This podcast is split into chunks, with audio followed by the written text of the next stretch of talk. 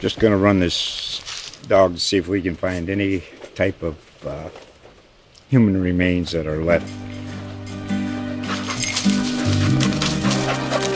Listen to Where Secrets Go to Die The Disappearance of Derek Hennigan. From the Detroit Free Press, a new podcast set in the woods of Michigan's Upper Peninsula. Available on Apple, Spotify, Freep.com, or wherever you get your podcasts. Gorgeous George and Goes, are you ready? Junkie Nation, are you ready? Well, let's get it on.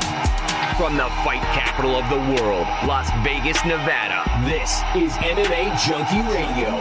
We rollin'!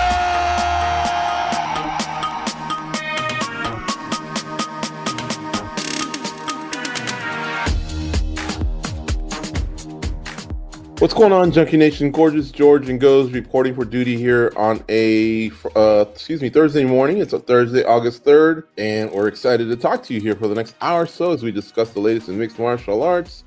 Got a lot going on this weekend, believe it or not, and still a little bit of a trickle from last weekend's UFC 291 card. So we'll obviously put a bow on that and then start turning the page. Looking forward to this weekend's card, we have UFC on ESPN 50, which is Sandhagen versus Font. Kind of a big deal, man, to, to stay on ESPN. I can't emphasize that enough. It's accessible to everybody. ESPN's the sports leader, the UFC's the MMA leader. So that's just uh, an incredible partnering. And the fact that they're on there a lot leads me to believe they do good in the ratings. And same thing I'll say about PFL. PFL gets down as well. They're the night before. They're they're tomorrow night. So they are on ESPN, prelims on ESPN Plus. They start their playoffs with the featherweights and the light heavyweights. So we'll go over that. We'll go over the UFC ESPN card with Sandhagen Font and everything else below it the uh, Bellator. If you're curious about Bellator, our poor Bellator is kind of getting left behind there a little bit. They're not till the following weekend, all right. Uh, and I know we maybe just glanced over what happened on uh, this past weekend in Japan, but the co-main event blew up. No contest there with Horiguchi. There's no no uh, main event. Sorry, no flyweight champ to crown, and then we lost. Really, what we wanted to see, which was AJ McKee against a Pitbull brother, in this case, Patricky. Uh, AJ was out. D'Souza stepped in. Patricky advanced, but that Grand Prix quietly just advanced into the next step. So that kind of sucked a little bit for them. Anyway, all right. So all that, all kinds of news coming at your way. We'll be right back to start the show.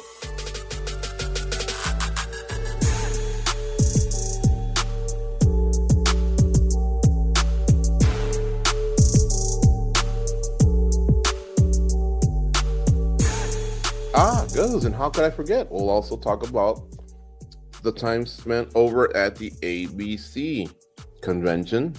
Plus, we'll talk about Jake Paul versus Nate Diaz. Word. Sounds like fun. Yeah. Apparently, you don't think it's this fun? Oh, oh, oh. And duh, yeah. We'll talk about Mario Bautista. We'll talk to Mario Bautista, who's got a fight coming up against Cody Garbrandt at UFC 292. August 19th in Boston. Nice card coming up for them. The champ defends at the top of the bill. Aljamain Sterling against Sean O'Malley. I think that one will be a big deal. I think O'Malley's super popular. The champ's getting some respect, even though he isn't the most popular guy. He's a little polarizing to both sides. I think he does have fans. I think other fighters really respect what he's doing, but I think he's got some haters too. Yeah. So, yeah. Uh, all right, let's just start knocking things off here, little by little. Uh, goes ABC. You were there two days. I was there one day. I might go back today. The Association of Boxing Commissions gets together once a year to kind of uh, improve the sport. We'll say improve combat sports, and so I mean, everything you could think of got addressed. Boxing regulations, MMA, bare knuckle, slap fight got addressed. Um, concussions, you know, uh, how to improve on concussions, the studies of concussions, an update on the MMA FA and their little lawsuit that they. I shouldn't say little, their lawsuit that they got against the UFC, former fighters, as you know, have kind of felt like they didn't get their fair share of the pie. They wanted to get treated better. These are former fighters, and they're looking out for themselves, obviously, and the future of the sport. There was a little bit of that. Um, and uh, you know they they got their board of directors. Like I said, everything you could think of. It was workshop after workshop, seminar after seminar, special guest after special guest. So, Gills, we'll start with your experience there. Yeah, I think I'm. This has got to be a regular thing for me every year. It was very informative, but at the same time, it was a little depressing in the sense that when it came to MMA media, it was just myself, Dan Tom, John Morgan. John Morgan was there the first day. I didn't see him the second day. And I don't know, I kind of had gotten the feeling from more people that they wanted to be a part of this and and come out and do that. And that's kind of like the critique that we get sometimes from these officials is like, well, you guys don't even take the time to come out here and learn all this stuff. And so it was a little disturbing that there wasn't that many people there. But on the boxing side, on the commission side, it was the biggest group they've ever had. They actually had to bring in tables and chairs on day one because there were so many people.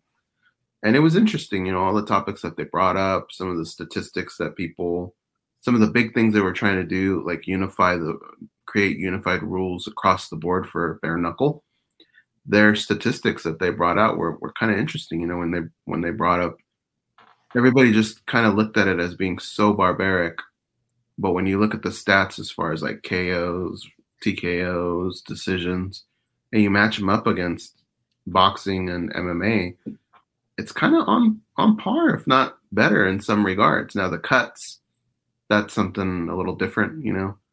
And then they they went over some new rules that they they wanted to implement, like uh, during an accidental headbutt, bringing in a cut man during those five minutes to try and work that cut to give them uh, a little bit more life, things of that nature. But it was really interesting, and it was all across the board. Like I said, BKFC, slap fight, uh, MMA, boxing, they hit it all, you know, and and uh, they're long days, but but they get through it. Yeah, and so on they started on Sunday and they had MMA referee class, boxing judging class, MMA referee class, advanced training course for inspectors. A lot of these would have been fun to pop in on, but I had already committed to going to the Manchester United game, and some of them just kind of crossed over the times a little. And then on Monday, we have spinning back like Junkie Radio. We had a conference call for the whole team two interviews. So, but Mondays was pretty interesting too. MMA referees, mechanics workshop, boxing referee. I mean, even to just pop in and watch. I'm not trying to be a boxing referee or none of that. MMA judging course that would have been cool. I think I think Dan Tom went to a lot of this, so mm-hmm. he really brushed up on a lot. That's awesome. And then at night they'd get together and they all went to a a live band and a show downtown. So they would wind down pretty cool, you know, after the day, but the, the days were really, really busy. Your first day, I think, had, you know, the opening remarks from Mike Mazzulli. He runs ABC, uh, financial reports. Uh, Hunter Campbell appeared on behalf of the UFC. Excuse me.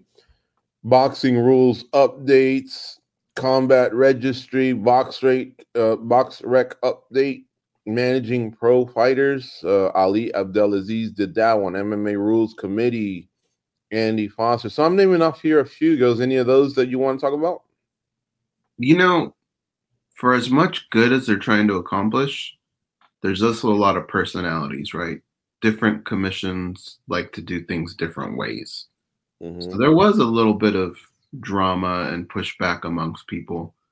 One of those was Ali Abdelaziz when he did his speech um, the commissioner from Georgia kind of took offense to a couple of things he said. So they had a little bit of a back and forth. Uh, Colorado. You remember what that was about? Uh, I don't know. He didn't say exactly. He was just saying that.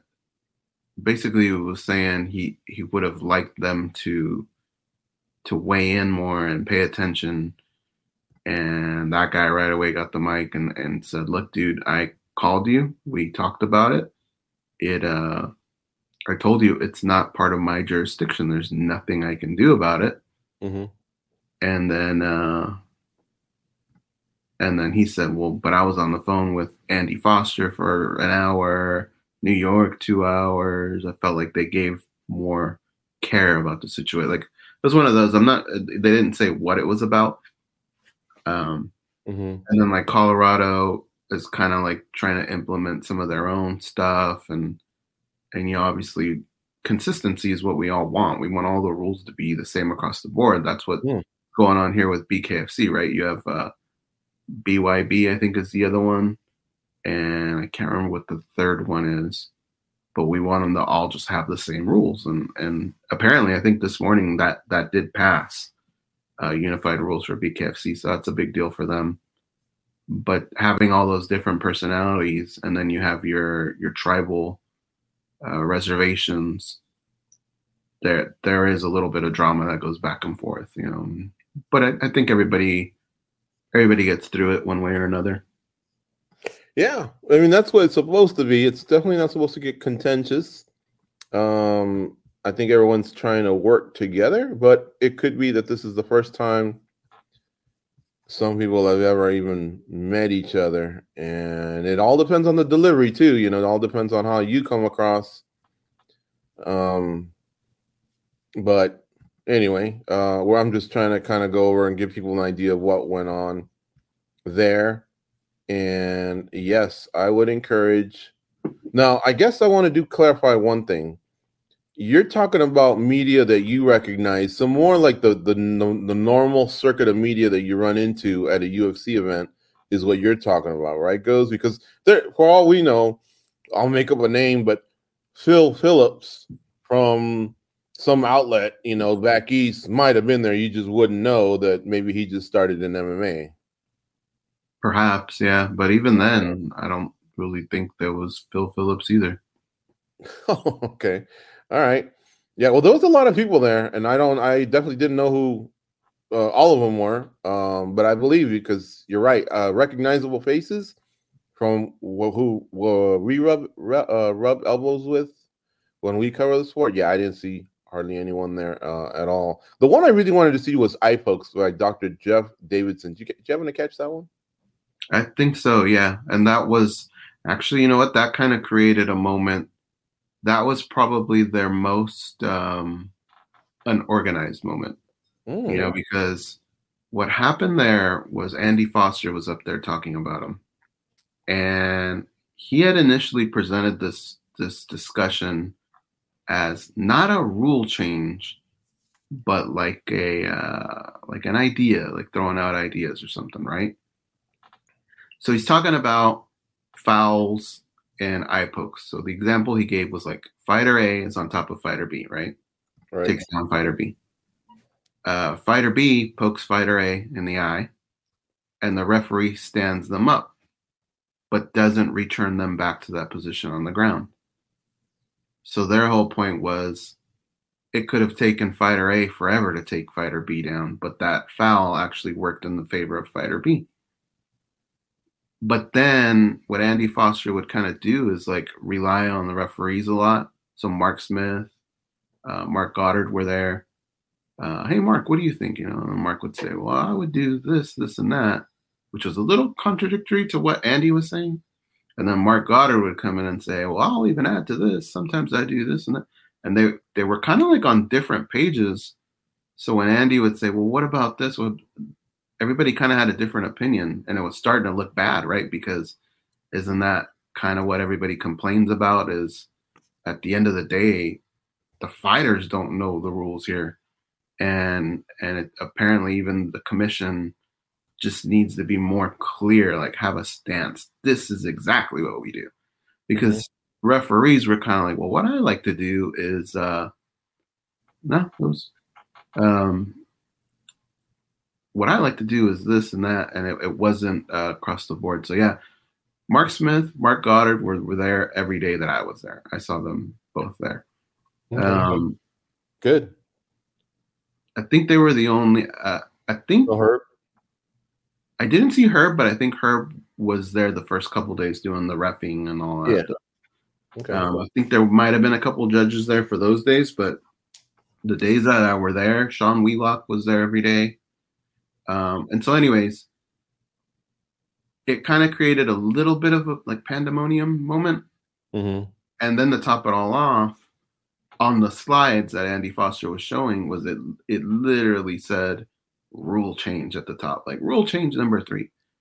And so um, there were a couple embarrassing moments like that Whoa. but uh that's just something i think that's like the major gripe is you know we have to get on board and have something where you just know when this foul occurs this is what happens right? And uh, one thing i will give them credit for was we used to kind of call this playing the game a little bit back in the day but they made this more like a let's just make it a thing. And it's where there's an eye poke and if the referee asks you, so the doctor came up and was talking about, you know, when they put the little the little pen in your eye with the light. Yeah. He's like, if you do that too early, you might cause the eye to spasm. So he was saying, don't do that anymore. Who said that? The doctor.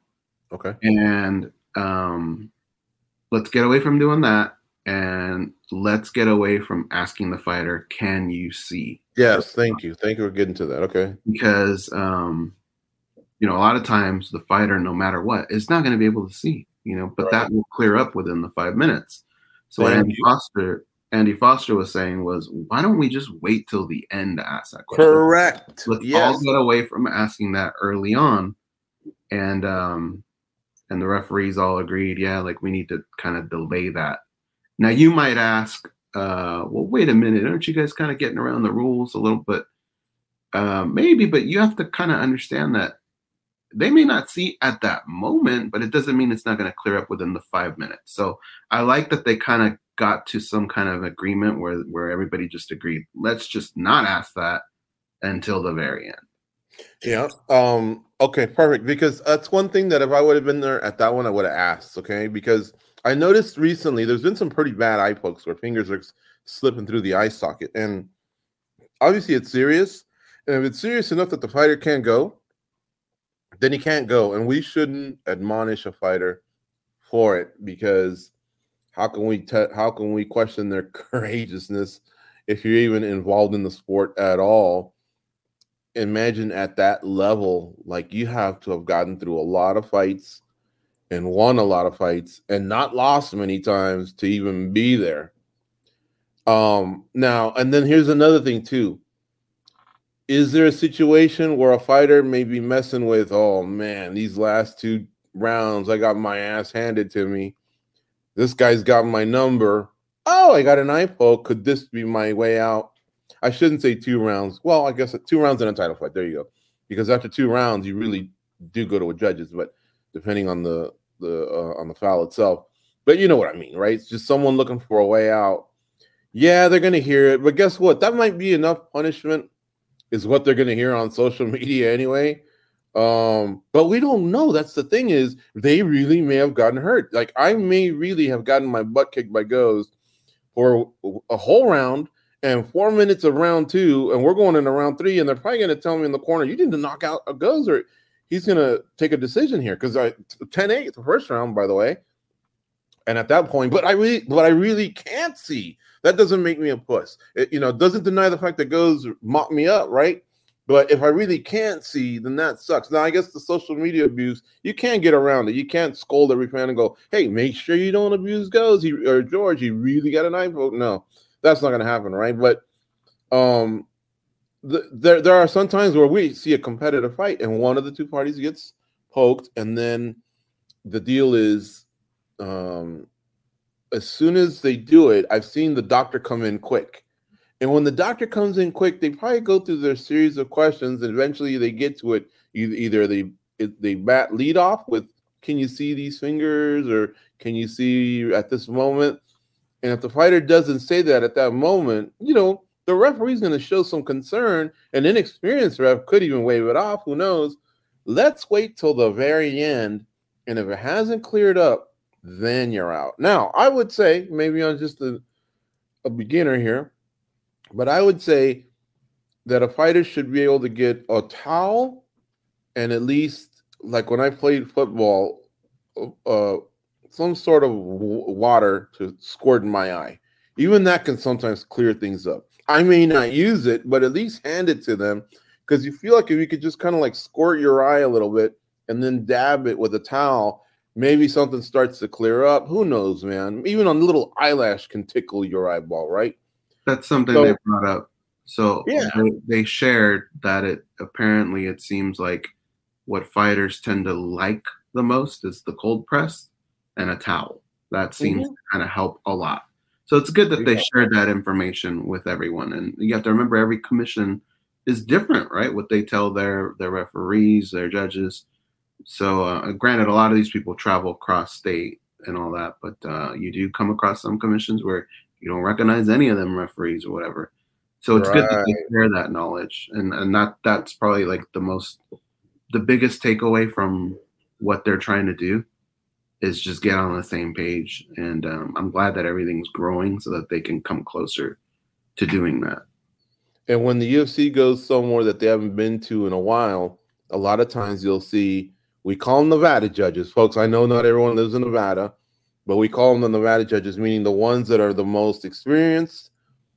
Uh, you'll see a couple of them, but that commission from Tennessee or North Dakota or Oklahoma, or wherever they may be, they'll introduce one of their inspectors, maybe one of their reps, refs, excuse me, one of their judges. And I get it because they want to give them experience at the high level. They feel like they're ready for it. And oftentimes, sometimes that might be the score where you're like, oh man, like, well, what was that guy thinking? That gal thinking, whatever.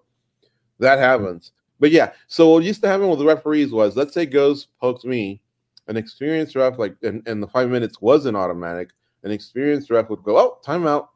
All right, George, go in this corner. I want you to stand right here. Hang on a second, you know, and then he'd grab goes, put his hand on his chest, goes, I want you to stand right here. He goes, I saw the eye poke. Let me go tend to him. I don't want you talking to his co- to your corner. He's saying all that really slow, but he's buying me an extra 10, 15 seconds just to see, right? Then he's done with you. He comes back over with me. He goes, All right, I saw the poke. How you feeling? You know, whatever it is he's saying to, to me at that point, he's buying me time, buying me time. Now we're beyond that. We don't he, he doesn't need to buy me time. I can get five minutes if I want it, right? Right. Except now, what we can't do is I can't tell them, I can't see, I can't see, because at that point, I could really run into some trouble because they can run into some, into some trouble if they allow me to fight. And I'm very vocal about saying I can't see. So they got to get around that by saying, and I know this sounds terrible, but by saying, hey, look, let's give you some time. I want to give you a cold press and a towel. Let's see if things clear up or whatever without avoiding the direct uh question about vision or anything. Yeah. At that point in time, if the doctor wants to come in, I suppose he could. I suppose he could over oversee it. Maybe take a look. There might be a laceration there. There might be something that tells him right away, no, no, no, no, this is just no good, whether you decide to continue or not. I already see an injury that's really, really bad. I, I understand that, right?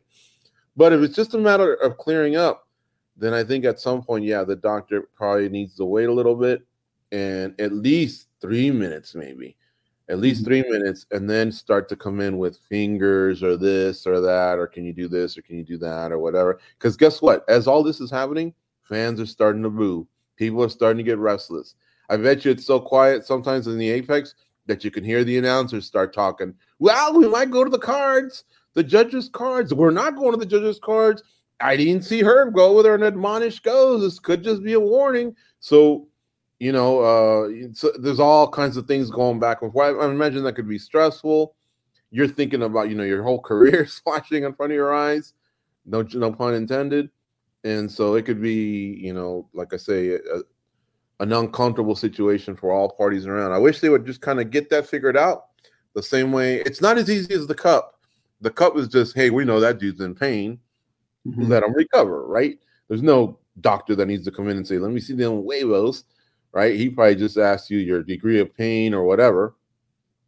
And uh, but with the eye, you know, that can be so much more complicated. But yeah, that was that's something that I think we can definitely get better on, but we have been getting better on as well. Yeah, little by little, but they're getting there. Yeah. Anyway, um, the uh, hopefully a lot of judges and referees came together and spoke, and they can go back, kind of thinking like you said, goes same wavelength. Uh, I know that they chat quite frequently, all of them anyway, but in person you can get so much more done. And I Mhm. hope that they managed to break away. I think that a lot of that was on Sunday, judging and refereeing, ju- Sunday and Monday, uh, and and and hopefully they they did that. All right, now let's get to some of the stuff that's obviously pretty interesting. Uh, well, let's get this one out of the way. TUF took place. Uh, I think we're out of the area of being spoilers. And if you haven't watched it, I mean, what can I say? Too bad. Tough luck. How's that sound? Um, no, listen, this is Thursday morning, and Brad Katona advanced and he beat Timur Valiev.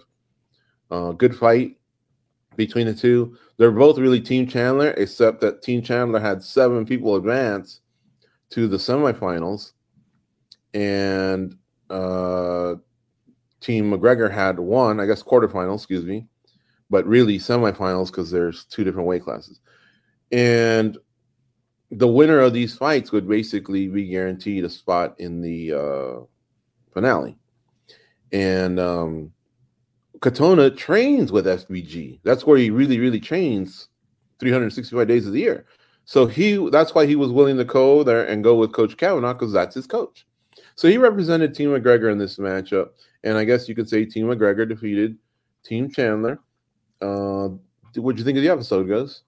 I actually was not able to watch this episode. Oh, oh, sorry about that. Did I just No. spoil it for you? I know you're big on spoilers. no, no, no, not with TUF. Okay. All right. Well, um, yeah, tough fight, controversial uh fight for sure. Katona gets the decision. He moves on, and you know Katona's on his way to possibly being a two-time winner of TUF. No one's ever done that. Um, How controversial do you think the decision was? Katona disagrees with the fact that he should have been cut to begin with. Uh, it's up there, I guess. Um, but it, I didn't think it was anything where you're like, what? Like, you know, I had it 30 27 the other way. It wasn't like that. Hmm. Um, but it's it's kind of funny that I guess McGregor has something to hang his hat on. I mean, look, to be fair, it is his teammate. It just didn't work out that it was veterans versus youngins Mhm. or prospects. And Katona is definitely not that, right? He's not a, a prospect. He's already been in the UFC, but he is part of Team SBG, which you might as well call Team McGregor at some at some point because he's the one that kind of put them on the map. No disrespect to the coach and Coach Owen Roddy. Anyway, um, but I wanted to really kind of use that to also spring ahead and ask you this. Since Justin Gaethje won, McGregor called him out. Gaethje's told the media, hey, he's turned me down six times. I'm not even thinking about him. I'm thinking about Oliveira and Makhachev and the winner of that. He's clear about he doesn't want to be the sub in Abu Dhabi, but he might go watch it just to be in attendance. Um, but he did say, if you pay me enough money, I would be the sub. Um, anyway, th- what I wanted to get to goes was Michael Chandler. He's done a little bit of media as well, and he just think it's just he thinks it's just a little bit of recency bias because the question is, has McGregor has that ship sailed past Chandler, and now should we seriously be considering a McGregor Gaethje fight? Obviously, we know Gaethje's got bigger fish to fry because he wants a title, but there is a massive payday that comes with fighting M- Conor McGregor that could be life changing, right? So, Mhm. what would you do knowing that that other fight is still three months away? And remember, goes if they have a classic, the UFC could go, man, how could we not do Makhachev Oliveira 2? It's 1 1. We need the trilogy in Brazil. Blah, blah, blah. You see what I'm saying? As that all unfolds, um, could Gaethje be fighting a massive fight against Conor McGregor? We'll say in December. Maybe McGregor gets that exemption and doesn't have to wait six months. I think uh, I think they've been kind of clear on. I don't think they're going to give Conor that exemption. Right? Um, so if I'm if I'm Justin Gaethje, I just don't want to. It's it's very public, you know what Conor McGregor's going through in his life. Mm. The ups and downs, the craziness does not seem to give up. It does not stop. I'm not putting all my car. I'm not putting all my eggs in that basket. If I'm just engaging, no matter how big that payday is, uh, it's just it's not somebody you can depend on. So I, I look towards the belt. That's my focus. And if something comes out of that Conor fight, great. But even then, man, like I, I just don't know about Conor McGregor and his future as a fighter. hmm Yeah, that's kind of what I would think too. Um, it's funny because I saw some different postings, and one of them said sign the contract. But you know what I think would be a little bit more has a little more sting to it at this point goes, and this could Hmm. come from Gaethje, Chandler, anyone. Take the piss test. Yeah. Well, I think yeah. Pee in front of USADA. Pee in front of USADA, and then we know you're serious. Uh, pee in front of USADA, and then wipe, wash your filthy hands, and then go uh, sign the contract. Otherwise, don't don't even mention my name. Mhm. You know, something like Chandler that. Something that that. antagonize him. I mean, something that backs him into a corner. I guess I don't know what. I think Chandler told him that, right? Well, I think uh, what everyone's saying is, oh no, that guy's on steroids. I don't want to fight anyone on steroids. I mean, I don't know because I, I, I guess I'm not in. I don't click everything, dude. There's so much goes. If you click YouTube and watch a video, have you ever seen at the end when it's done, and then it's it's cut like into 12 little pieces of what you can continue, not just the stuff on the right that's related to what you just watched, but the front page can kind of cut into 12 little pieces about everyone else that has something to say about this. Um, so I haven't caught everything, but um, do you remember what Chandler said, or, or I'm gonna look for it right now, but I thought I thought he literally tweeted that, like, just shut up and piss in a cup already, or something like that. It's not that hard, or something like that. Yeah, because I will say this: when they keep showing McGregor, I know this was filmed in March or something like that, February or March. McGregor's massive, dude. He was standing there without his shirt, talking about Katona or something like that, and he's massive. His shoulders, everything, like you could just tell. Obviously, this guy way bigger than what he used to compete at. Um, and I bet you it all feels good. The testosterone, everything, you know, it, it feels good, but you, you just can't you can't fight like that. That's that's this sport is regulated pretty strictly by USADA. I'm not saying that you can't cheat around them because I've seen other athletes in other sports uh, who get tested by USADA, Olympics, everything, not get caught, Mhm. But uh, or at least it, it would appear that way. I, what I ha- what I have always said is, hey, look, if you pass the testing, then I can't call you a cheater. Chael cracks me up because Chael says the eye test. He says he knows how to spot them. You're not going to pass his test, but um, you know, I've seen a lot of athletes in the Olympics over the years where I'm like, dude, how does that person pass? It just doesn't look normal, but whatever. Um, so whatever testing there is, I guess the highest level probably is USADA. That's probably what they use for the Olympics, Tour de France, everything. If you're passing, I can't accuse you of everything. That guy, Rob Wilkinson, goes, he won four in a row last year, won the title. I'll call him champ because they didn't catch him last year. You know what I Mhm. mean? They caught him this year. And this year, yeah, I'll go, bro. You know, the uh, I I mean, I, I don't like to just flat out call people cheaters or anything, but I I would say you were obviously caught with something. What was that? I was just watching something out of the corner of my eye. Um, Uh, but you know, found th- th- this year, I guess it's fair to say, you know, you cheated and you got caught and or whatever. But um, anyway, go ahead. Did you find it? Yeah, so four days ago he said, "Just pee in the cup already. It ain't that complicated." That was Chandler to to Conor. Mm-hmm. That's true. I mean, piss in a test, and I think we'll all start paying attention to what you got to say or what the possibilities are. Otherwise, you're raining on parades, you're swagger jacking. Um, but I kind of like how Gaethje's reaction is. Gaethje's almost dismissing him as no big deal. The funny thing is, is if he pisses in a test, sorry, if he pisses in a cup, everyone gets excited about the prospects of fighting him because he is a big payday. I wish it wasn't like that, honestly. I wish it wasn't like guys whoring themselves a little bit, you know. Mhm. Um, so many people would love to fight Conor McGregor for that payday. And I don't know. What I like about Conor McGregor, I'll give him this, is he forged his own path. Yes, he kind of was looking for a fight and this and that and chasing Aldo along the way, but he's the one that set the wheels in motion to make himself the most popular draw ever. And I wish other fighters would try and do that in their own way. You don't have to act like Conor, but just do it in your own way so you can get there.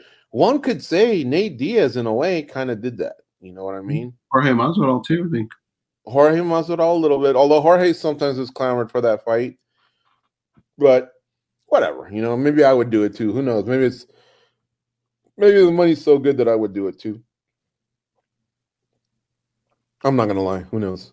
Um, but yeah, this is where we're at, folks. Um, until he really acknowledges that he's done it, and the news comes out that he's back in the testing pool, I guess all this just doesn't mean nothing. And Gaethje probably should wait out the winter because chances are, I'm not saying these guys suck, but chances are that it maybe it won't be a classic, but it can be one one. Goes, it can be one one, and the UFC loves trilogies, so you never know.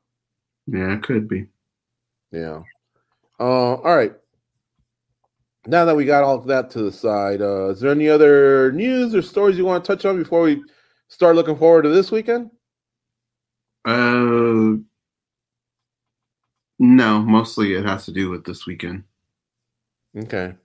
Yeah, I'm scanning the news here, man. Junkies out of control. They put out so many stories. Um, that I want to make sure I don't miss one. But oh, the, the Serrano or Amanda Serrano signed with PFL, the boxer, which mm-hmm. is kind of big news. You know what I mean? But um, I think she's only going to do the, the pay per view, huh? She's fought MMA. Yeah. Well, it's just a big name for the PFL. Uh, and then, of course, you always hear about the PFL and Bellator stuff, but that hasn't happened yet. And um, yeah, um, I guess that would be kind of maybe the big stuff going on this weekend. But as we get to the uh, as we get to this weekend, let's go in order. PFL 7 2023 playoffs. We have Bubba Jenkins against Jesus Pinedo. Jesus Pinedo is a Peruvian fighter that finished uh, Brandon Loughnane. So that's a semifinal, or yeah, I guess we call them semifinals. And then Josh Silveira versus Ty Flores. We got Chris Wade against Gabriel Alves Braga. And you can definitely you can definitely say that Wade versus Jenkins would be a massive, pretty damn big for the PFL. It'd be a pretty big final. And then you mm-hmm. got Martin Hamlet against Impa Kasanganay in the other semifinal. Any thoughts on those guys? Yeah, I mean, if you can, if that can end up being your final for the PFL uh, with the the heat that those two guys have, you know, what's so weird is to me like Chris Wade is one of the nicest dudes and just seems so easy to get along with. But man, he's got some people that don't like him, and uh, but I feel like this might be Bubba Jenkins' year you know, the dude is doing better physically um, and mentally. He just seems like he's in a really good place. He's understanding. Yeah, I guess that a lot of the kids nowadays say he's in the matrix, right? Like he's he's understanding everything that's going on around him. I just feel like it's his year, dude. I, I, I think this this kid might run away with it. Yeah, and they're one one in their fights.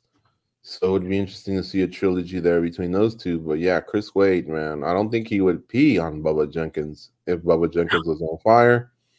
Um, they don't like each other. I have fun interviewing both. I think you would say the same thing.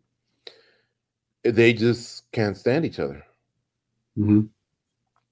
Now that said, this Pinedo guy is kind of an interesting story. He takes out Loughnane and if he can take out Jenkins, holy cow! I mean, a lot of people might be kind of rooting for him. You know, some fresh blood at the top. Mm-hmm. Yeah, I just don't feel like he's got this. I don't think he's a bad fighter. I just don't think he has the skills just yet. Mm-hmm. And for those of you saying what happened to uh, the undefeated fighter, fighter Movlid Khaybulaev, he withdrew because of injury, and that's why Chris Wade's stepping in. Mm-hmm. Yeah, Movlid is a tough cat. Like uh, he is one of those guys that you point to over at, at the UFC and you say, I, I, think this dude would would do just as well over there. I think Bubba Jenkins would would do would give a good run over there as well. Like there's some talent here. Oh yeah, the killer. That's his nickname. He has never lost. He's got one draw, I believe, but he's never lost. Um, he missed one year of competition and then came back and looked a little rusty against Ryoji Kudo. But for the most part, you know, he got back on track pretty quickly, and that was it. His only draw is to Andre Harrison back in 2019, even before the pandemic. But uh yeah, he's out because of injury, so that's a costly injury. And Wade steps in, and the semifinals are on ESPN, and that's this Friday, August 4th. Tune in on ESPN Plus for the prelims, and then on ESPN, you want to go there at 9 p.m. Eastern, 6 p.m. Pacific. Uh, this is the first round of the playoffs. Basically, that's it before the finals. And this is featherweight and light heavyweight. All right, moving on here. Jake Paul versus Nate Diaz goes. The card here is as follows Amanda Serrano versus Heather Hardy. Uh, co-main event Chris Avila against Jeremy Stephens. Avila is the guy that socked Darren Till in some mix-up behind the curtain there at, at a UFC weigh-in, I believe. Some say he even knocked him out. I don't know if he did that, but uh, when they got into it, I guess this was the, the guy who's part of Nate Diaz's crew. Um, those are the three big fights. There's some other prelims, but these fighters are like, you know, one and zero, oh, two and one, whatever. But the mm-hmm. big ones seem to be at least the familiar names: Chris Avila versus Jeremy Stephens, Amanda Serrano versus Heather Hardy, Jake Paul versus Nate Diaz. You tuning in? Yeah, uh, Serrano and Hardy is actually kind of a fun matchup. Like I like that they threw that one on there, but everything is in that main event. You know, that's why you're paying the money. And unfortunately, to this point, we are in a different situation than I thought we were going to be. If you asked me when they signed this fight what I envisioned, I envisioned these guys going back and forth. I envisioned shoves at press conferences, stealing hats, uh, the way the Pauls do their little funny videos, you know, something. It's really just kind of been buried by Nate Diaz not really wanting to promote this. And at the same time, there's just been a lot of crazy stories in mixed martial arts, you know, that that have probably drowned out some of that stuff. Um, mm-hmm. But at the end of the day, I, I'm gonna tune in. But I really thought we would be in a different spot. Yeah. Um, do you think Diaz can beat him? No. Eh, I guess I guess he could, but all signs point to no. Um, it depends. If Jake Paul tries to get too aggressive, maybe he's in trouble. But if he's just stick and move guy, he's just too fast for a guy like Nate Diaz. So I yeah, think, he's bigger and thicker. You know what I mean? You can definitely tell just when they stand next to each other. Mm-hmm. Yeah, I have Jake Paul on this one. Yeah, I would say that if Diaz had a hard three months of training and dedicated himself to just you know, like a high volume pressure type fight that can maybe drain Jake Paul, maybe a lot, a lot of tie ups, you know what I mean? Going to the body, mixing it up. Yes, but if they're just standing there across from each other within the distance that boxers normally do, I think Jake Paul's going to have his way. I think he's too fast, too big, too strong. Mm-hmm. Um, but I do feel like Diaz has this incredible conditioning, not just in MMA, folks. This guy's done half triathlons. Um, you know, I think I think he's on paper saying I've never done a full triathlon, but whatever. He does triathlons and mini marathons or whatever. And uh, he leads a pretty clean lifestyle when it comes to his nutrition and everything but he's also getting up there in age, folks.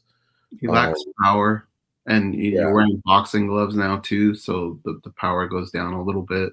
That's why I'm saying he's got to be in his face, throwing, throwing, throwing, throwing, throwing, throwing, getting out of like the fourth and sixth round, where Jake Paul's, it's he's having trouble getting off the stool because he's exhausted. Mm-hmm. Um, I'll be rooting for Nate because I'm always on Team MMA, but I just, I don't know, I get stung so many times crossing my fingers, clutching my purse, hoping that the MMA per- guy brings it in, biting my towel, and it never happens. It rarely happens. Um, I'm I'm not gonna bet against Nate Diaz, but uh, I'm gonna root for him. Um, let's talk to Mario Bautista, UFC bantamweight, who's got a big fight coming up against Cody Garbrandt at UFC 292 on August 19th.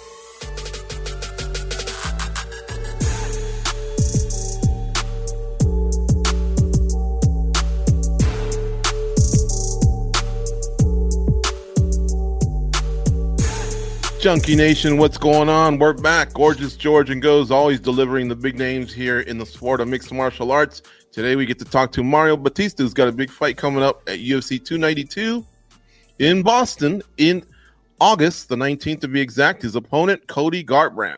Mario, how you doing, my man? I'm doing pretty good, thank you. Awesome. Well, look, we're excited to talk to you. And like I told you before the interview, I want to start off with an apology. Um, bro, you've been in the UFC for a minute now. Like we're getting close to 10 fights. You got an impressive record, 12 and 2 overall. You have an 83, almost 84% finishing rate, which is really, really great, honestly, especially for the lower class, the lower weight classes, which sometimes, you know, they you guys just don't have as high of a finishing rate, especially when it comes to knockouts as the as the heavyweights. But you you're getting down, you know, you're you're going out there, you're finishing, um, and you're on a card that's uh, got a big, big spotlight on it for this division. So, anyway, how how we haven't chatted with you more often? That's our bad. the world needs to know a little bit more about you, man. Seriously, do you feel the same way? Like maybe you've been overlooked? Uh, in a way, but you know, I, I don't mind it too much. You know, I've been kind of flying under the radar, you know, and and that's fine. You know, um, but yeah, now I get the opportunity to to really showcase my skills and and have like a you know a good card to be on for everyone to for everyone to see. Mm-hmm. I'll yeah, co-sign. And- I'll give us a yellow card. we we deserve it. You're right. Exactly. Um, you know, you've and you face some really, really good, talented opposition, you know, along the way while getting these finishes. Of course, Cody being a former champion and having such a huge name, I think this could be the big uh, you know, welcome to the dance, if you will. But at the same time, hey, it gets tougher, right? The opposition gets tougher. We know this guy can wrestle. We know this guy's got hands. We know he's got experience. Um, tell me though, how are you? How can you can? How can you communicate to us that you're not going to be overwhelmed by the moment facing a big name like Cody Garbrandt? Oh, it's just it's just another fight, you know. Uh, that's all it is to me, you know. You know, he's had some you know ups and downs lately. So um i'm looking to capitalize on that. And like i said i i'm not putting too much pressure on myself. Um like i said it's just another fight to me. And and he's someone that can be beat and that has been beat before. So um all i can do is just work as hard as i can you know and uh, you know roll the dice out there just like i do any other time. And it usually works out pretty good for me are you along as far as you would want? You're at a key number in your age. You're at 30 years old. You're 12 and 2 overall. Like I said, you're getting close to your 10th fight in the UFC. Are you about where you would want to be at this point? Oh yeah, definitely. You know, I still got, you know, a few more years, you know, and I started out kind of late, so I don't really have the mileage um, that most people would at, at this age, you know. So um yeah, I feel like I'm exactly where I need to be and, you know, you know, primed out, ready to ready to keep on cutting through through this division. I got one more question for you before I turn it over to Goes here. On your Tapology, which again I was looking over top to bottom, you know, we see a younger Mario Bautista there. Uh, you know, you got a shorter haircut. Um, you, you looked, you know, like like the guy you just described, the guy that just started out, you know, an innocent look to you and then there's this young kid behind you who almost looks like he could be like your little brother or something. Like I, I'm not sure why he would be in that cage at that moment. Looks like an LFA fight. You know what I'm talking about? Uh, I would, I would have to see the picture. Um, yeah, uh, I'm not too sure. Was he Mexican like me? It looked like it, yeah. And he's got this look either like, damn, that's my bro, he's a badass, or you just kicked his brother's ass and he's looking at you going, man, if he sticks around long enough and I get older, I'm gonna take it to him. Oh man, well let's hope it's not that one. You know, I don't want to see no young youngster coming for me. Uh, but I'll definitely I'll, have to check that picture out for sure. Was there anyone when you started off that, uh, you know, that we always see these pictures of fighters going to events as young guys and then pulling pulling a fighter aside and taking a picture, and then years later, you know, now you're doing what they do. But is there a fighter that you that same thing like that just kind of moved you, and you said, "Man, I want to follow in this guy's footsteps or do what he's doing"? Uh, I never met anyone personally. Um, you know, it's always been in the gym. Someone I've looked up to, um, you know, coming to the gym was Benson Henderson at, at the MMA Lab. Just seeing mm-hmm. how hard that guy's worked. So that's definitely someone I follow. But honestly, the the first UFC I, I went to was was my debut. I I never I've never been to a UFC before before then. So that was my uh that was my first time. Oh wow. Okay. The all these finishes that you get, you know, in a row, the way you've done it, uh, the pacing that you keep in a fight, is that from fight to fight, or is it just guaranteed Mario Bautista keeps this pace no matter who the opponent is? Honestly, I, have been I've had a little bit more confidence lately. You know, I, I think ever since the the Brian Kelleher fight, and uh, it's just been through my training. You know, I've I've gotten better in the gym, and that's just years of hard work and feeling comfortable and getting the experience. You know, I, I got into the UFC at six and zero. Oh. You know, I think I turned pro, and within 18 months, I was already in the UFC. So it, it went by pretty fast. Um, so I've definitely grown up in the UFC a lot and you know getting these finishes i've just gotten more and more confident you know each fight. You uh you know you were able to ask for this fight particular in your post-fight speech. You said this is what you wanted and this is what you got. Can you maybe talk a little bit about the process of how that came about? Did the matchmakers tell you hey good call on this one. Were you surprised to hear you got basically exactly what you wanted? Um in a way, you know, because I'm a pretty quiet guy. You know, I'm not. On, I didn't get on the mic and you know, you know, hey Conor, you're taking everything I work for, blah blah blah. Um, so a little bit I was surprised, you know, but um, you know, my record speaks for itself and my performances. So that's all I'm writing on. You know, um, I'm not the best on the mic, so um, I, I have to let these performances speak for themselves and and earn it, earn it the way I think I should. You know, the through my performances and through hard work. Now, if this goes your way and it's the fight that we all think it's going to be, I don't see why you can't call the next shot. Uh, you might not share it with us now, but do you have that name on the tip of your tongue? Do you kind of already forecast a little bit?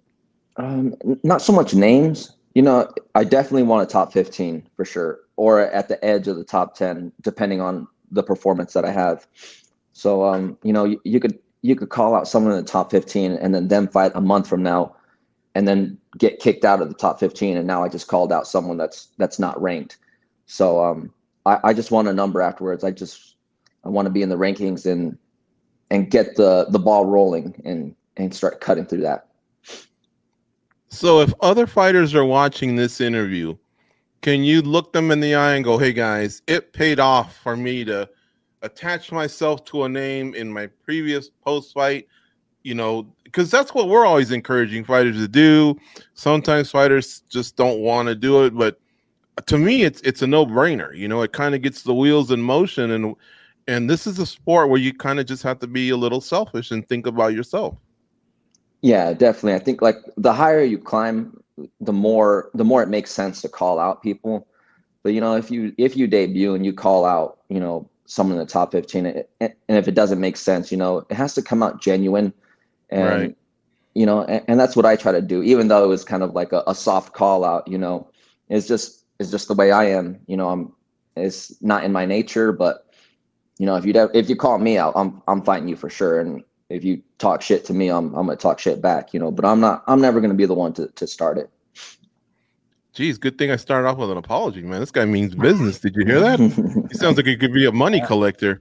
Um, you know what? You know which one I'm getting tired of though is 50 G's, baby. How about you guys? You know, like I, I, I, I they say you're not supposed to ask for it because the matchmakers are like, oh, this guy or gal. But I've heard it a lot lately, and and I get it. Look, the, the biggest name our sports ever seen, McGregor. He put it on the map. I think I've heard it now about a hundred times and so now I'm officially want to retire that. How about you, Mario? Do you, uh, do you like that one, or, or do you have a way to hint at like, hey, I wouldn't mind getting that bonus later on, Dana? Yeah, I, I don't like when they call out for for the bonuses. You know, if you have a good performance and you know it, you deserve it, you're gonna get it no matter what. Like, you should just let it happen. If you're gonna get it, you get it. That's fine. But I would never ask for it. You know, I've I've seen guys ask for it, saying on their debuts, "Oh, I I need these 50 G's so I can quit my job." And dude, I quit my job on a loss. You know, and I went home with like six thousand dollars, and I I quit my job and I put it all on the line, and you know it's paid off for me. So yeah, I'm not, I'm not a big fan of when they 50 G's, baby. Yeah, I'm not with it. Where did you used to work? I worked for Safelite Auto Glass, uh, a glass company, changing out windshields here in Phoenix, out of all places. You know, during the summers, just Give me a story. Give me a story. It's 120 degrees, and you gotta mount that down. I just had that done about three months ago. It's about 118, 120. You're mounting it. The guy's probably telling you, "Hey, man, you're gonna take long." Did you almost just throw down right then and there? You have a good story. oh no, you. I mean, I've always remained professional, but man, when I get off work, I'm just like, damn, I do not want to do this for the rest of my life. You know, I I got to make something happen. So uh, yeah, no, no crazy stories. Just you know, your usual customer, you know, nagging customer here and there, touching hot glass, you know, the, the usual thing. You ever drop one? Uh, I haven't dropped one. I think holding one in the heat, that glass flexes pretty easily. So I've, I've I've definitely broke. Oh yeah, it, it'll flex a little bit more during this heat. So you got to be Ooh. super careful. You know, you take out customer's windshield, you're gonna put in the new one, cracks. Now Oh. you got to go. Well, hold on. 40 That's the minute drive. So that's the story. Tell us, did that happen to you? Oh, plenty of times. You know, you go out to a job, that glass cracks. You know, you call your manager. Okay, um, well, we don't have anyone. You're gonna have to go pick it up. You got to explain to the customer. You got to head back to the to the warehouse. Come back, adds an hour extra to your day, and then Right. you got to call the remaining customers. Hey, I'm gonna be an hour late. Next customer. Hey, I'm gonna be an hour late, and you just pray that they don't. Uh, they're not pissed off. You know. Have you ever Oh, had back to back ones break on you? I'm laughing my ass off. Oh my god! It, if it was back to back, I probably would. I would probably call in. I'd be like, "Hey, um, I'm done. I'm done. You guys can come pick up the truck right now." Hey, so we actually I found this picture George is talking about. I don't know if you could see it. oh, I have up no. there.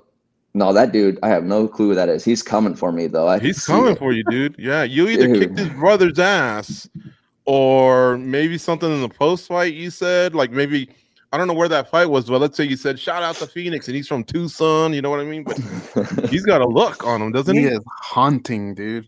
yeah, that's gonna be one of those pictures later on. Like, hey, you remember this? I'm coming for Yeah. you.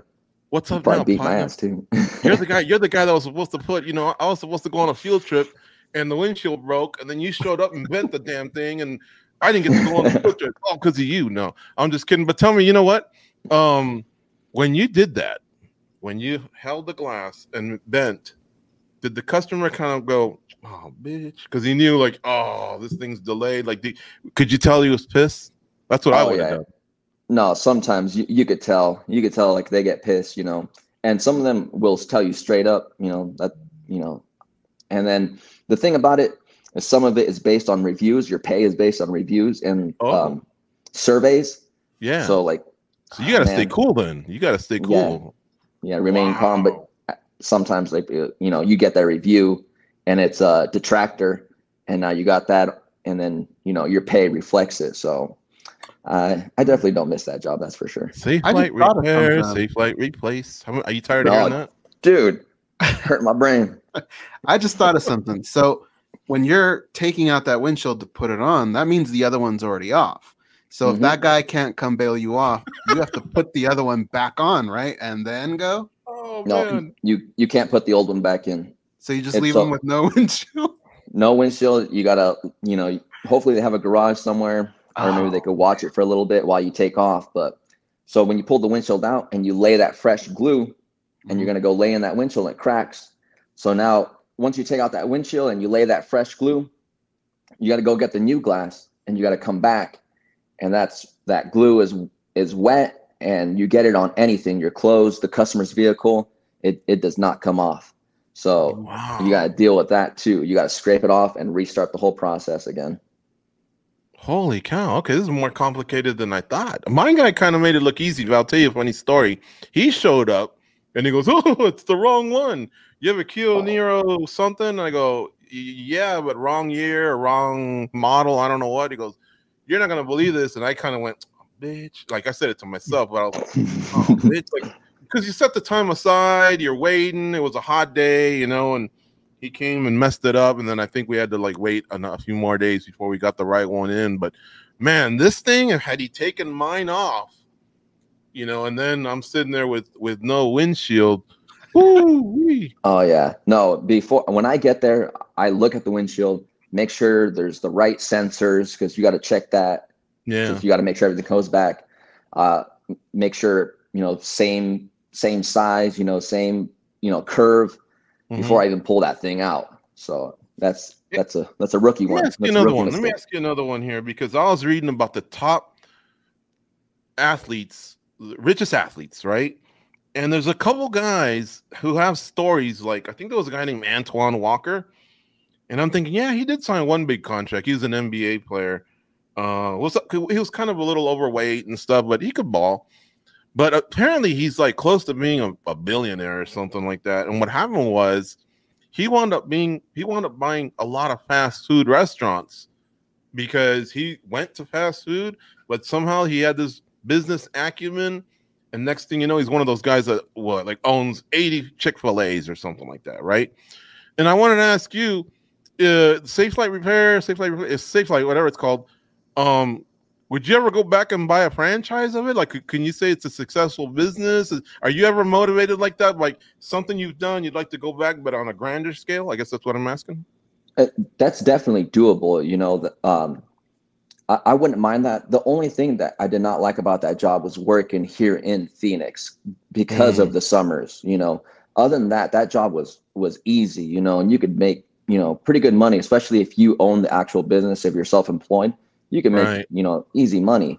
Um, and like I said, but the only thing that sucked about it was just being here in Phoenix and the summers, I would say. And then on top of that, trying to make it in MMA, trying to make it to the UFC.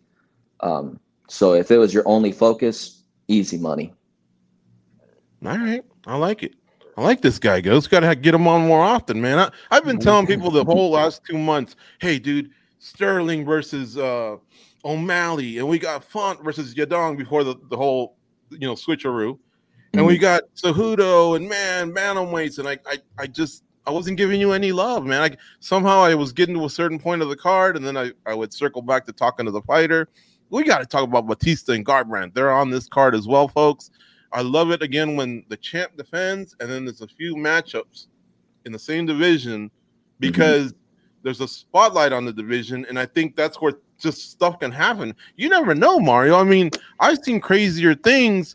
I would honestly weigh in at 135 instead of 136. You just never know what might happen. Now, I believe homie's your teammate, right? Well, Mhm.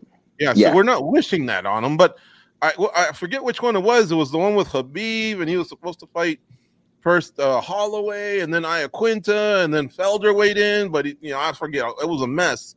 Um, but uh, crazier things have happened. But you know the nice thing is you're on the same timeline as as the champ. You know, and and and like I said, there's a big spotlight on it. Yeah. Well, I don't know if you remember. Remember, Joe Soto was making his debut, Mm-hmm. And he was gonna. Someone was gonna fight TJ. I forgot who dropped out of the TJ fight for the title fight, and they Mhm. gave the title fight to Joe Soto on his debut. So, uh, yeah, I've seen crazy things like that happen before. That's crazy. Yeah, I mean uh, that that's awesome that you remember that. Um, I'm gonna I'm gonna look it up. I know Soto did step in. I just can't remember for who. Um, all right, last question for me. I know Ghost probably might have some more, but um, Fight Ready and Fight Lab. Are you guys in any way like? Uh, now they're called Kill Cliff and ATT, or like respect, but there's a rivalry. Oh, th- there's definitely a rivalry be- between us, you know, especially through the, um, through our local guys for sure. Because I, I fought some guys from over there, um, or one guy actually, and uh, yeah, we we don't like losing to those guys, you know, and and I don't think we, I don't remember the last time we've lost to them. So it, it's definitely a, a local rivalry we have here. Cause see, I heard those guys won't really cross train back and forth, but here in Vegas, the syndicate and the um, extreme couture guys, it doesn't happen often. But I've seen them go back and forth. A few of the athletes, so it doesn't seem to be like like that type of rivalry. But you're saying over here that that's not really happening between you guys. Uh, no, you know, we've had some guys like leave our gym and head over there. Um, but you know, we have a team here. You know, we we we're here for each other. You know, like if someone's getting re- if Marcus McGhee is getting ready for a fight, I want to be there helping him out. You know, I don't want him leaving, going to another gym, you know, getting hurt or something over there, and then you know making his own schedule or whatever. We're all in the same schedule. We're all have the same goal. So if you're not a part of it, you know, it it, it doesn't really help us. Mm-hmm.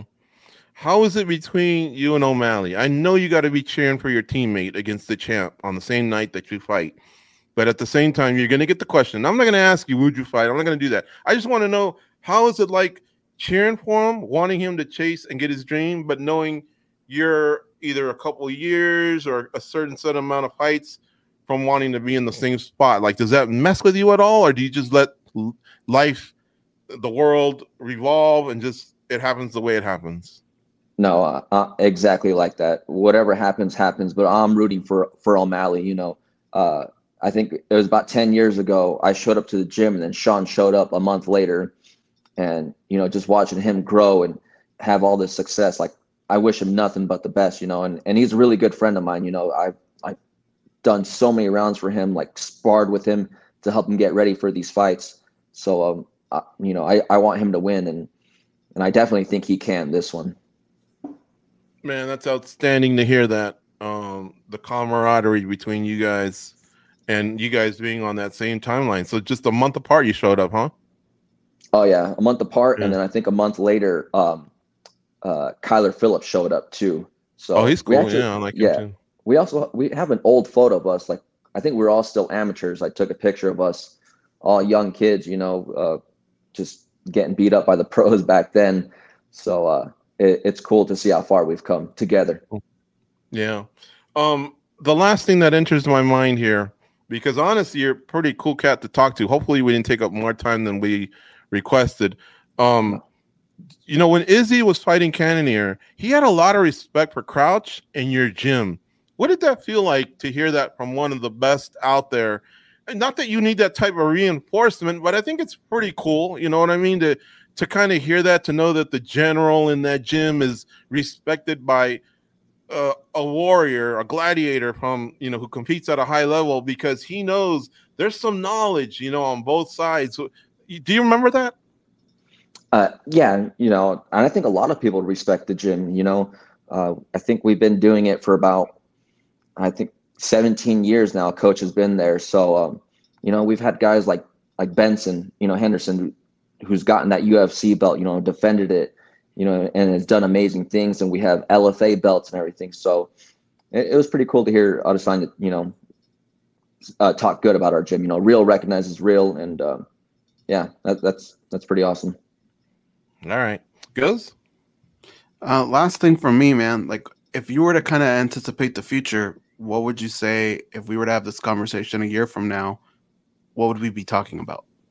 Ooh, we'd be talking about who I'm fighting in in the top five for sure, and what what fights will lead me to the title. I I think uh, by next year, definitely.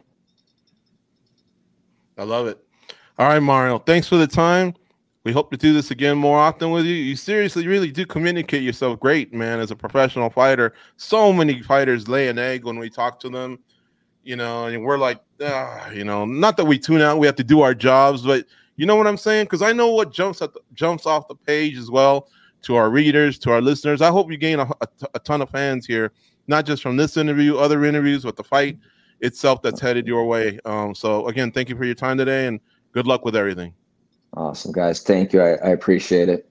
For being a quiet fella, he was definitely charming in his own way, especially those Safelite replay, Safelite re. What, what is it? Safelite repair, Safelite Replace? Safelite replace. Yeah, Safelite repair, Safelite replace. Um, which kind of doesn't make sense. Safelite repair, Safelite. Yeah, I guess it does. Okay, so they repair your windshield and then they replace it.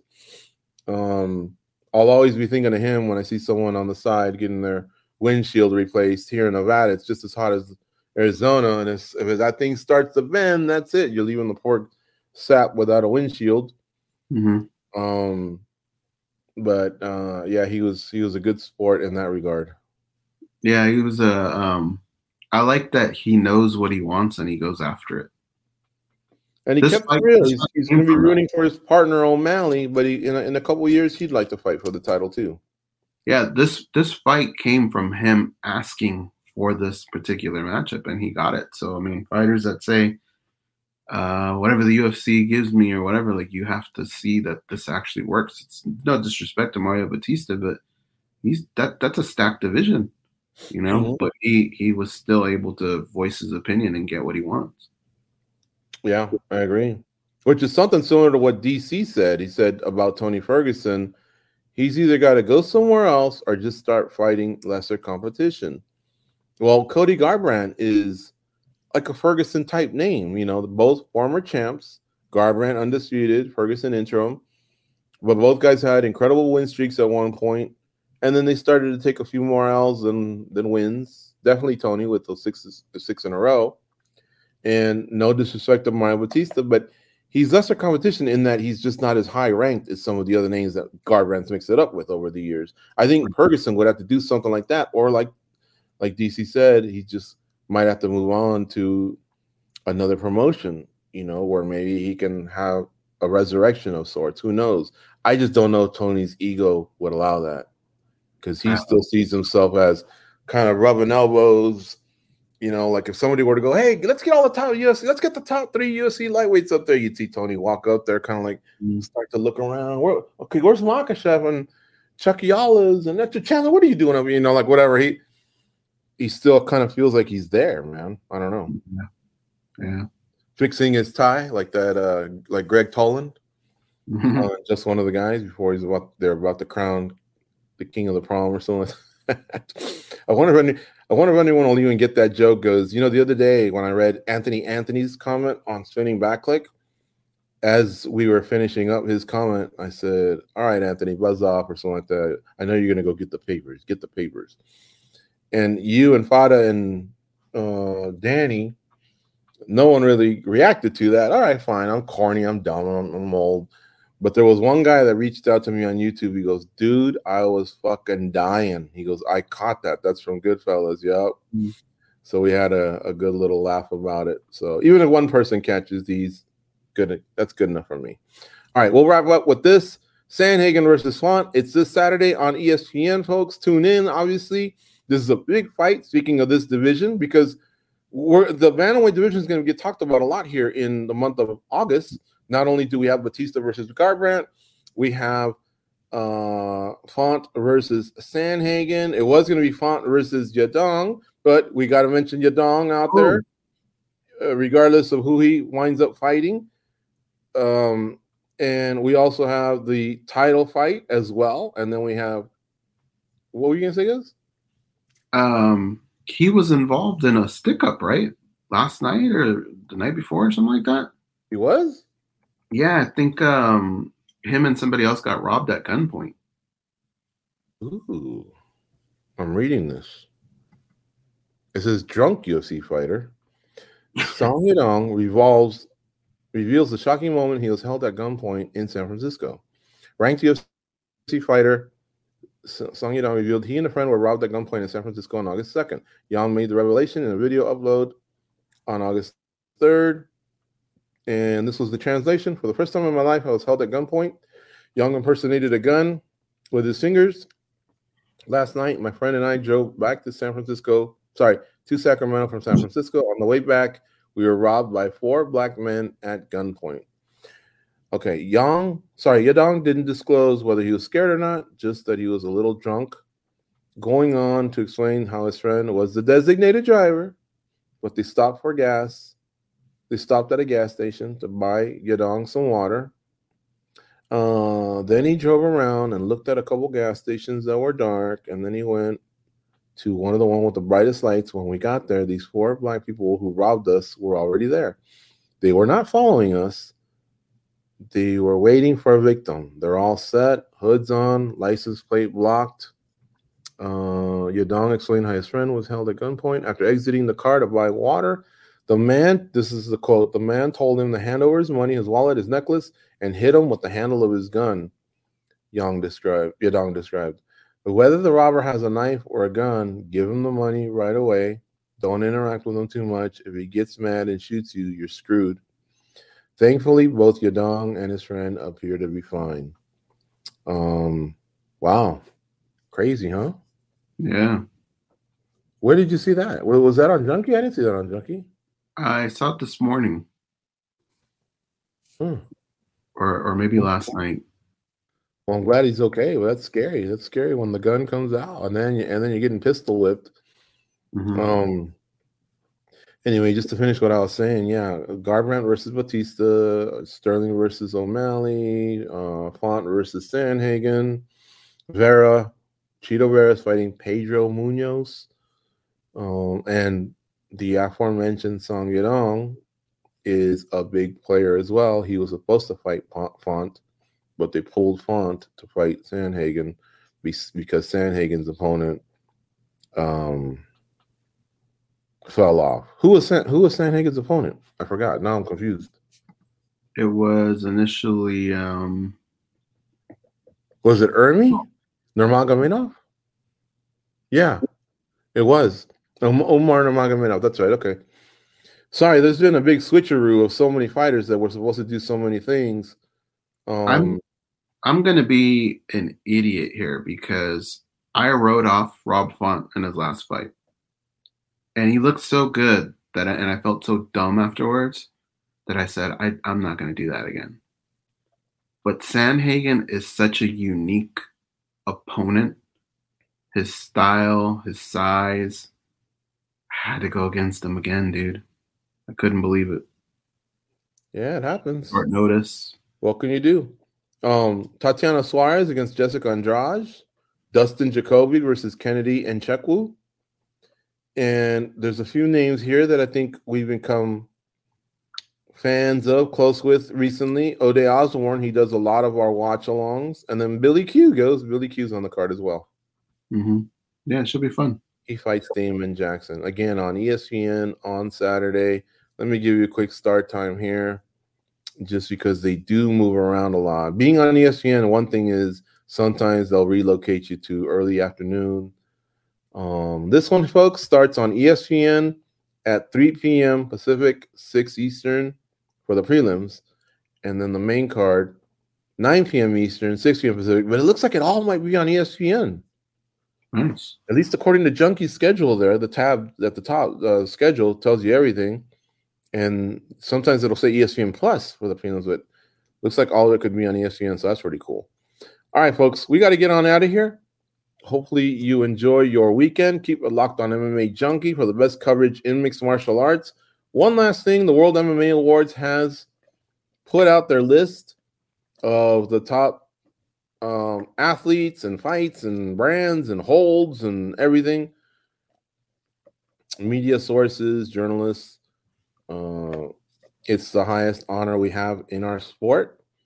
We've been lucky enough to win six awards the Junkie team, the Junkie family, five best media sources.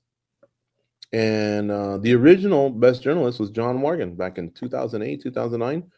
Mhm. Uh, and then Ariel Helwani's gone on his incredible streak of the last 13, 16, something like that.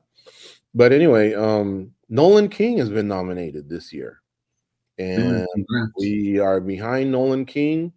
He does great work, and I applaud him, especially because he's taken a liking to that legal side of things. And so he's been all over the Cain Velasquez stuff. Uh, you know, that was a big deal last year. And aside from, you know, he's kind of been our Bellator guy as well. But man, that guy can tell you everything you want about UFC, the up and comer scene. You see him on Spinning Back Clique. So hopefully, if you can set the time aside to vote, we would love your vote for MMA Junkie for best media source and Nolan King for best journalist. And may I just say, I also thought Mike Bohn should be nominated. I think he should be nominated every year. He's a beast. That's why I always introduce him as the MMA media titan. Um, and he's been a colleague for with of ours for over a decade now. So that's unfortunate. I would have loved to have both guys there. And I agree with that.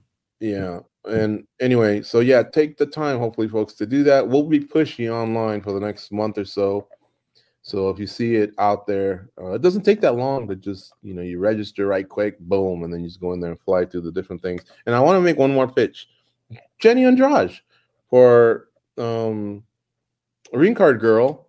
She has been one of the friendliest Ring Card girls when it comes to the Junkie Nation.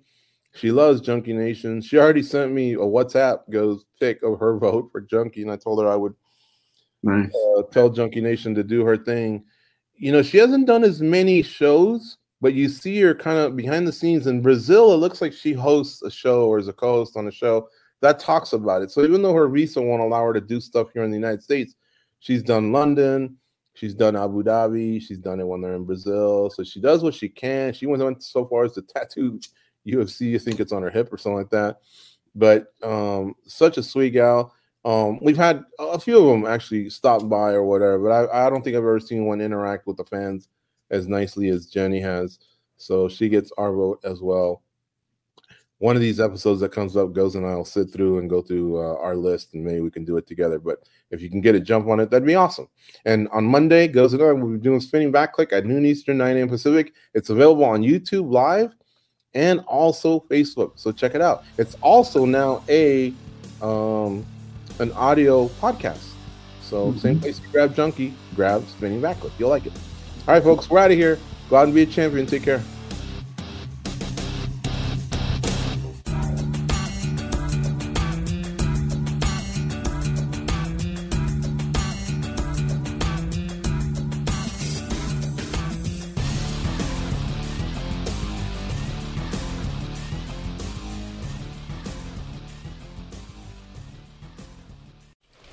Just gonna run this dog to see if we can find any type of uh, human remains that are left. Listen to Where Secrets Go to Die The Disappearance of Derek Hennigan. From the Detroit Free Press, a new podcast set in the woods of Michigan's Upper Peninsula. Available on Apple, Spotify, Freep.com, or wherever you get your podcasts.